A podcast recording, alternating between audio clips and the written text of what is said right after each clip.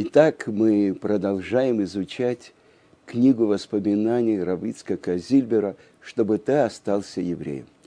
И это глава 13. И она называется «Бегство из Казани». Итак, Равицкак описывает свое возвращение из лагеря. Снова дома.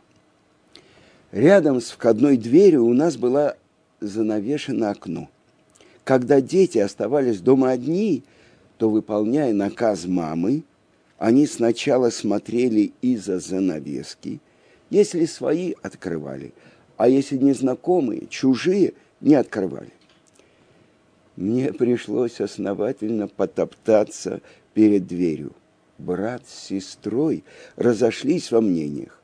Шестилетняя Сара говорила, что это папа – а четырехлетний Бенцион считал, что это чужой дядя.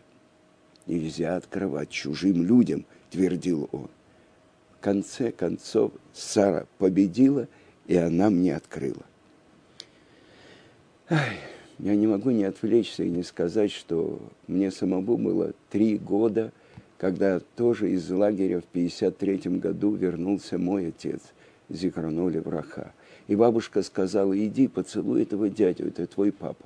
А я заплакал. Я не знал. Извините. Сын.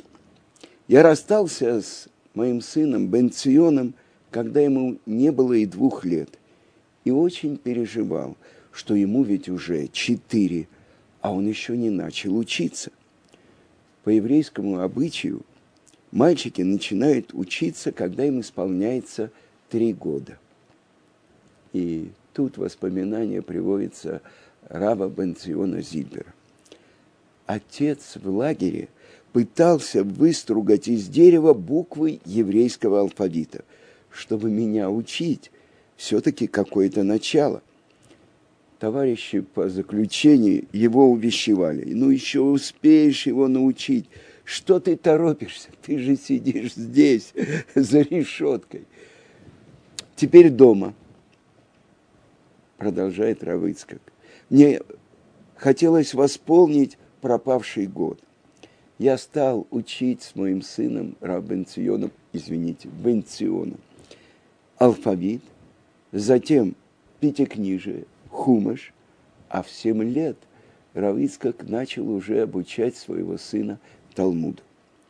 Когда сыну исполнилось восемь лет, продолжает Равицкак, я стал искать для него школу, где бы не замечали его пропуска в субботу. И нашел.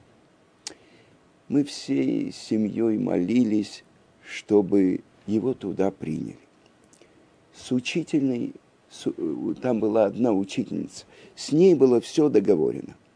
Благодаря дочери Клейнермана, как я уже рассказывал. Но директор, но Горано, детям полагалось учиться в школах – по месту жителя, по месту жительства. А мы мало того, что просились не в свой район, так еще хотели сразу попасть, попасть в третий класс, где преподавала наша учительница Мария Яковлевна Разой. Читать и считать по-русски Бенцион уже умел, а вот писать еще нет. Но Марию Яковлевну это не пугало. И опять воспоминания Рабенциона Зильбера. Я пошел в школу 8 лет, а не в 7, как обычно, как полагалось. Потому что родители со всеми детьми старались тянуть хотя бы на год. Отец нашел мне двух учительниц. Одну во втором классе, но в школе на другом конце города, а одну в школе поближе, но в третьем классе. И спросил у меня – ну что ты выбираешь? Я ответил, я хочу учиться в школе поближе. Я помню, как мы всей семьей читали псалмы, Тейлим, перед тем, как идти к директору школы. Итак, продолжает Равыцкак, мы обратились к директору школы с просьбой принять любознательного, развитого мальчика – сразу в третий класс. Директор проверил Бенциона. как сейчас помню. Бенциона попросили умножить 11 на 11, и он с этим справился. А согласие учительницы принять мальчика к себе в класс довершило дело. Мы пошли в Горано, и там решение утвердили. Новая подглавка называется «Дети в школе». Вы понимаете, главная проблема была, что дети Рав Ицкака Зильбера в субботу в школу вообще не ходили. И, к сожалению, для Сары подходящую школу поблизости нам не удалось найти. А посещать один класс Бенционом она, естественно, не могла. Очень бы уж бросалось в глаза совместное отсутствие в субботу и брата, и сестры. Девочке приходилось нелегко. Она ездила на занятия через весь город с пересадкой.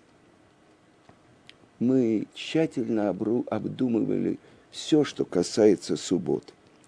В зимние пятницы, когда уроки кончались уже после захода солнца, Бенцион, чтобы не возвращаться домой с портфелем, в предпоследнюю перемену относил портфель к женщине, которая жила по соседству с школой а рано утром понедельник он забирал свой портфель, чтобы до уроков приготовить домашние задания. Как поступала Сара, я уже сейчас не помню. Она была уже большая девочка и знала, что делать. И здесь небольшое отступление, добавление Раббанциона Зильбер. В начальной школе Сара училась первую смену и у нее проблем с субботой не было. И продолжает Равицкак. Я учил детей не выделяться в классе, быть как все, не говорить «этого я не ем», «этого я не делаю». Учил поддерживать со всеми хорошие отношения, не ссориться, не драться, не спорить. Учил так, из моральных соображений прежде всего – но и из тактических тоже. И обе причины хорошо объяснял детям. Как-то придя в школу, я увидел имя Сары на школьной доске почета. Я тут же побежал к учительнице. Лучше Саре не высовываться. Учительница снизила Саре оценку, и Сара перестала быть отличницей. Равыцхак вспоминает, что когда он начал э, в 90-е годы ездить в Ешиву Торат Хаим, он навестил Казань и встретился с этой учительницей. Пятом классе, к которому дети подошли одновременно, от того, что Бенцион поступил сразу в третий, возникла новая проблема. Там уже преподавала не одна учительница, а было несколько учителей – со всеми сразу о субботе не договоришься. И мы решили проблему, устроив детей к знакомому директору в школу рабочей молодежи, где в субботу занятий не было. И дети стали ездить в школу вместе. Бенциону было 10 лет, а Саре 12. Но эта идиллия продолжалась недолго. Недели через две в школу пришла комиссия. Инспектор возмутился. Что у вас тут? Школа рабочей молодежи или детский сад? И двоих детей исключили. Но я устроил Сару в другую школу. А с Бенционом я отправился к профессору Буеву, который лечил его от воспаления среднего уха. Профессор, кстати, знал, что Бенцион мальчик очень любознательный уж никак не лентяй. Я говорю профессору, вы знаете, у мальчика болит голова. Что делать, прямо не знаю. Может, ему отдохнуть от школы годик. Профессор тут же написал справку, что по состоянию здоровья ребенку надо отдохнуть целый учебный год.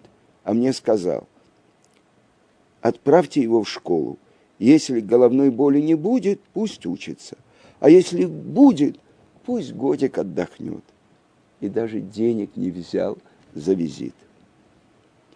Дети и окружающий мир. Мы старались, чтобы нас как можно меньше замечали. Все, что было связано с еврейской жизнью, делали тихо. Дети воспринимали все очень здраво.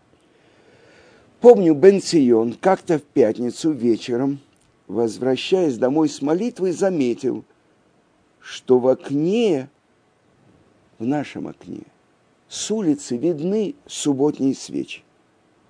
Он сказал, и мы поправили дело. Правда, случались и промахи. Однажды Бен Цион явился со двора растерянный. Ребята заспорили – кто в мире жил дольше всех. И Бенчик в увлечении проговорился. Метушелах, Мефусаил, конечно, он жил 969 лет. Вы помните, Адам прожил 930, а наши працы Авраам прожил 175 лет, Ицхак 180, а Якова Вину только 147 лет. Правда, он тут же спохватился, ведь эти сведения он получил из Торы, той книги, которая в Советском Союзе была запрещена. К счастью, никто из детей ничего не заметил. Мы жили довольно спокойной жизнью. Иногда я ходил с детьми в, пара, в парк, брал Бенсиона с собой в тайный бейт-мидраж. И мальчик слушал, как дети разбирали сложные талмудические вопросы. По субботам и праздникам он ходил со мной молиться в Миньян. Может, власти и догадывались о нашей религиозности, но мы молчали, и они молчали. На чем все это разрушилось? Попытка выезда – Представьте себе, в 1956 году, во время Синайской кампании, мы впервые подали документы с просьбой на выезд в Израиль. А вы знаете, что советская власть рассматривала желание уехать из СССР как измену Родине. В отделе виз и регистрации Министерства внутренних дел в Овире на меня посмотрели странно и сказали, хорошо, принесите 10 своих фотографий и 10 фотографий своей жены, и на каждой из этих фотографий должна быть круглая печать с места работы и подпись директора с пометкой «Личность заверяю». К заявлению на выезд, кроме фотографий, требовалось приложить справки и с места работы, и с места жительства, и еще много разных других справок. На работе я сказал, что хочу поехать в Польшу. Сестра жены вышла замуж за поляка, и мы едем к ней. Э, к переезду социалистические страны относили все-таки помягче. Я принес в Авир все требуемое. И нам, разумеется, отказали. После перерыва в полгода мы подали заявление повторно. Потом еще раз и еще раз. Кстати, вот это унизительное требование насчет заверения фотографий, оригинал же стоял перед ними, повторилось и в 57-м, и в 58-м, и в 59-м. А в 60-м году КГБ, очевидно, решила покончить с этой проблемой. И не шутя, взялись за нас. И началось это так. КГБ атакует. 25 декабря 1959 года утром в, ханун, в канун Хануки к нам постучали. Дети были дома одни человек, который представился членом родительского комитета школы, стал расспрашивать Сару с братом, почему в субботу они не в школе. Бенсион в тот год не учился, а Сара занималась вечером. книги в шкафу, наши еврейские книги, были прикрыты занавеской. Но посетитель ее отодвинул и стал их рассматривать. Потом спросил детей, что они читают. Об этом мы знаем из рассказа детей. Жена, готовясь к лекции, принесла домой толстый фолиант под названием «Советской страны пионер». Книга рассказывала о пионерах-героя, начиная с Павлика Морозова, и Бенчик достал эту книгу и показал этому представителю родительского комитета. Но представитель из этого комитета снял пол, с полки книгу на иврите и поинтересовался у Бенсиона, а что это за книга? Бенсион сказал, что не знает, и заговорил об Аркадии Гайдаре. Даже вступил в гостям в дискуссию, почему Гайдар на фронте, избегая плена, последнюю пулю пустил с себя. Если уверен в себе, зачем стреляться? Лучше убить еще одного немца. Посетитель возразил, что, видимо, таков был приказ партии, и пустился в расспросы, где работает папа, мама. Потом я сделал детям выговор. Зачем вы рассказываете, где мы работаем? Но, честно говоря, кто бы ни был пришедший, газетный корреспондент или сотрудник КГБ, у него и так имелась вся нужная информация. И вот эта глава называется «Фильетон». Спустя какое-то время после визита позвонили из газеты «Советская Татария». Расспрашивали, почему я хожу в синагогу, почему то, почему все. Я понял, что что-то готовится. И сам пошел в редакцию. Попробую поговорить, думаю. Беседуя с редактором, я спросил – а что делать человеку, который верит? Как ему себя вести? А редактор ответил мне вопросом на вопрос. Помните такого-то? И назвал фамилию одного православного священника, который публично отрекся от своей веры.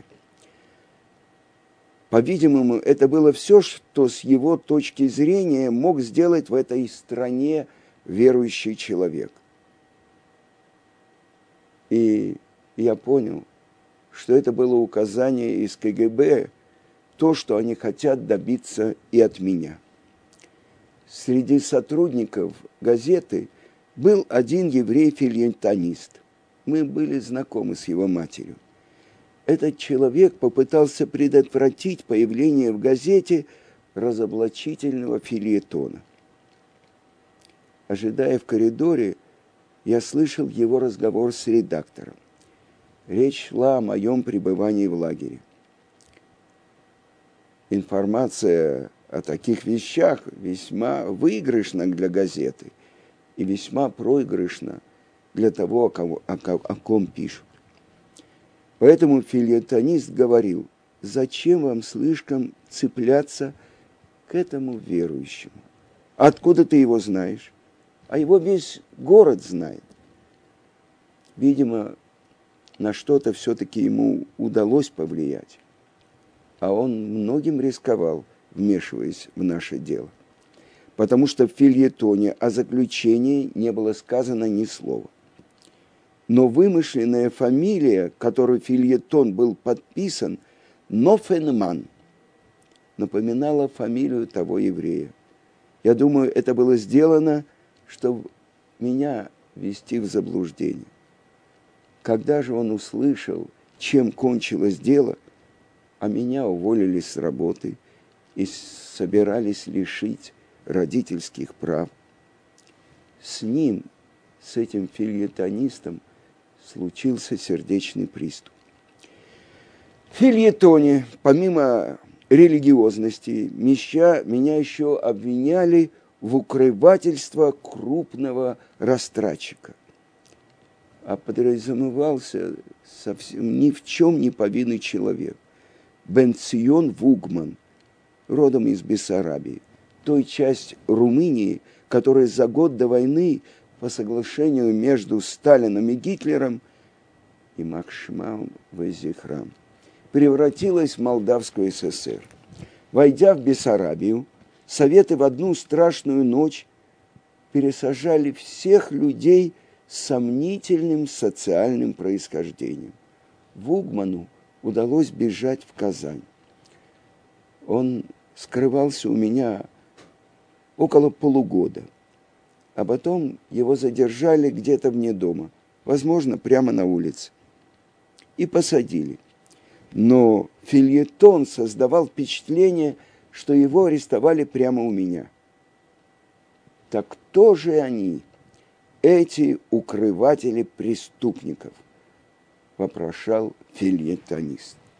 А с Вугманом вообще получилось очень тяжело.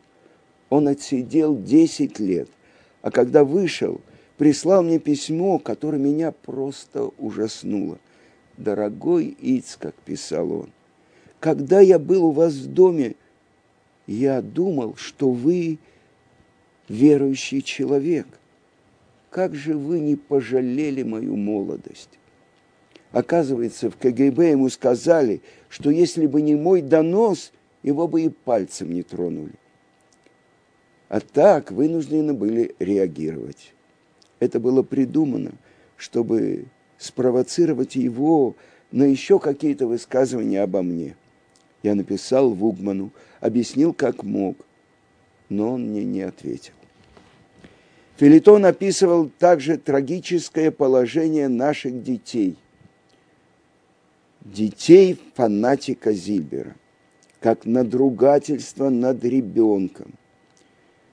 Тот факт, что Сара ездит в школу с тремя пересадками, это было одно из доказательств.